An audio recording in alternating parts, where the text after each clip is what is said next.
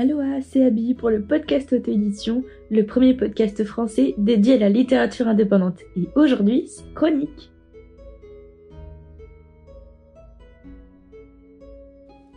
Laisse-moi te raconter l'histoire d'une histoire qui est aujourd'hui celle de Malone Silence, un roman intitulé Les hurlements noyés. Il s'agit du premier tome de la trilogie fantastico-horrifique Stanley n'est pas mort. Quand j'ai plongé dans ce livre, la toute première chose qui m'a frappée, c'est que je me suis prise très vite et très fort d'affection pour un personnage, pour le personnage un peu central si je puis dire, qui s'appelle Stanley. Pour son mal-être d'abord, sa dépression qui a fait écho à la mienne d'autrefois, je me suis sentie très touchée euh, par ce qu'il vit, par ce qu'il ressent, par ce qu'il pense aussi. Que ce soit ses questions, ses peurs, ses bizarreries, etc je le comprends tellement en fait parce que c'est une phase par laquelle je suis passée. C'est une phase par laquelle beaucoup de gens sont passés. C'est pas tous les jours facile, il y a des moments avec et des moments sans bien entendu. Et dans ce roman, les descriptions sont tellement bien écrites, tellement bien réalisées que je m'imagine vraiment très bien et parfaitement tout cet être Stanley à la fois lavé, essoré et reprisé par la vie tout entière. Et puis ce qui m'a également marqué, c'est l'empathie, l'empathie incroyable de ce personnage. Cette faculté émotionnelle poussée à son extrême par Malone me fascine vraiment beaucoup. Je suis même un peu jalouse de ce que peut faire et vivre et ressentir Stanley avec cette faculté-là, même si évidemment ce n'est pas toujours facile, bien sûr. Parce que imaginez traverser une pièce tout entière avec une foule gigantesque et ressentir les émotions de chaque personne comme si c'était la vôtre. Fois mille. et parfois cette intensité émotionnelle-là peut être très agréable, mais parfois peut être très douloureuse aussi. Pour ma part, euh, j'accepterai cette empathie de l'espace avec grand plaisir.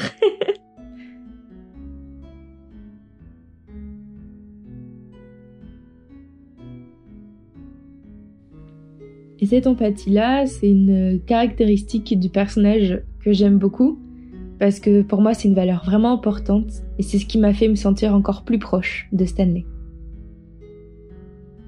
Mais Stanley n'est pas seul dans ce roman. Stanley a un entourage qui semble tout aussi fêlé que lui-même. Alors, j'ai beaucoup aimé, je vous explique pourquoi pour deux raisons. D'abord, il y a toute la difficulté ou l'incompréhension de gérer une personne dépressive, qui est là très bien démontrée. On ne sait pas trop comment le rassurer, on ne sait pas trop comment le réconforter, on ne sait pas trop quoi dire, quoi faire finalement. On est un peu démunis, hein, c'est le cas. C'est le cas de plusieurs personnes de l'entourage de Stanley. Et en même temps, ça nous montre aussi que toutes ces personnes, tous ces personnages-là, ne sont pas tout noirs ou tout blancs, tout en joie ou tout en tristesse, tout à fond ou tout à la traîne. C'est beaucoup plus complexe que ça. Que ce soit par exemple la douce compagne de Stanley qui s'appelle Roxane, ou l'adolescente bouleversante Vicky, ou encore l'ineffable Steph chaque personnage dans ce roman a sa propre histoire à nous raconter, à sa propre profondeur. Et on partage, page après page, leurs émotions et aspirations avec beaucoup de justesse dans le récit. En tout cas, c'est comme ça que je l'ai ressenti.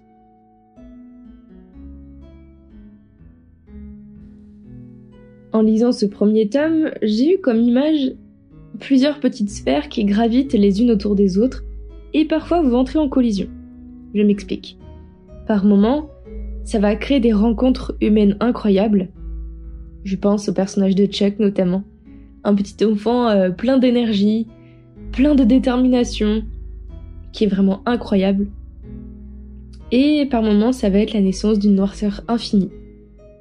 Là, j'imagine euh, Allison. Enfin, je l'imagine pas, mais je vous la présente. Allison, elle est vraiment très sombre, très ancrée dans certaines idées préconçues, très profondément fêlé aussi. Tous ces liens-là de personnages à la fois très différents et très complexes, aussi variés qu'intéressants sont-ils, sont très très bien travaillés. Des fois, on peut reconnaître un frère, un ami, un amour perdu aussi. Ça en fait des choses à vivre dans les hurlements noyés. Et je vais retirer ce que j'ai dit. En fait, Stanley n'est pas vraiment le personnage central à ce roman. Parce qu'en fait, Vicky, Roxane, Chuck, Freddy, Steph, Esther, Allison, etc. Ils le sont tous en un sens. À chaque arrivée d'un personnage dans le récit, Malone Silence trouve le moyen de nous offrir non seulement sa présentation succincte mais efficace, mais aussi et surtout une vraie part de leur intimité et de leur pensée. Selon moi, c'est ce qui va participer à les rendre authentiques, à les rendre complets, entiers. Et du coup, chacun de ces personnages sont comme réels à nos yeux. C'est comme si on se retrouve invité dans leurs esprits avec leurs croyances, expériences, avec leurs défauts aussi, dont parfois le personnage ne s'en rend même pas compte.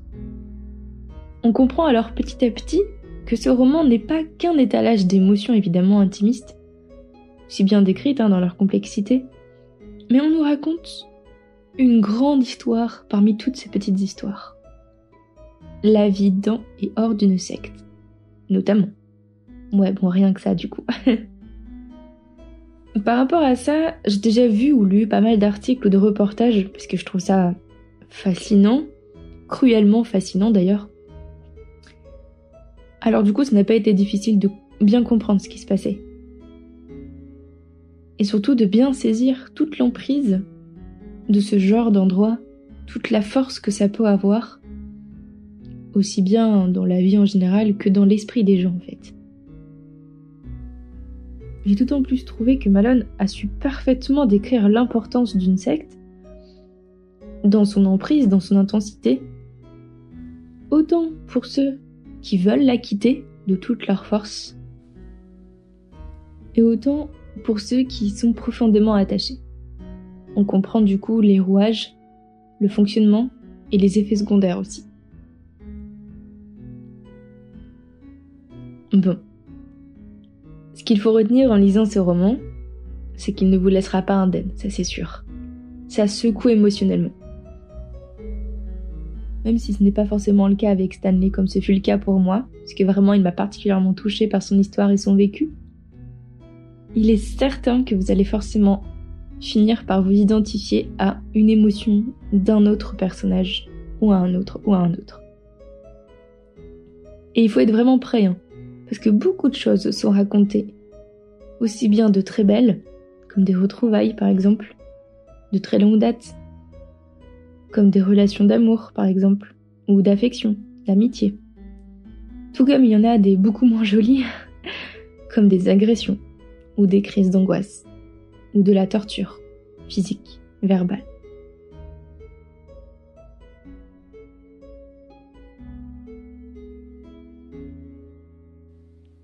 En tout cas, je vous invite vivement à découvrir ce premier tome de la fameuse trilogie Stanley n'est pas mort, écrit par Malone Silence. Et si cette chronique vous a donné envie de le faire, n'hésitez pas à aller dans la description, vous trouverez toutes les informations pour le retrouver. Et sachez qu'en ce moment, une campagne Ulule bat son plein pour ce projet pour qu'il puisse voir le jour. Alors n'hésitez pas à aller faire un tour.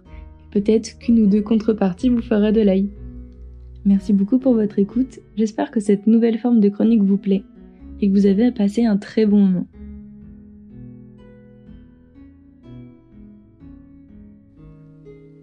Prenez soin de vous et je vous dis à très bientôt sur le podcast auto-édition. C'était Abby. Salut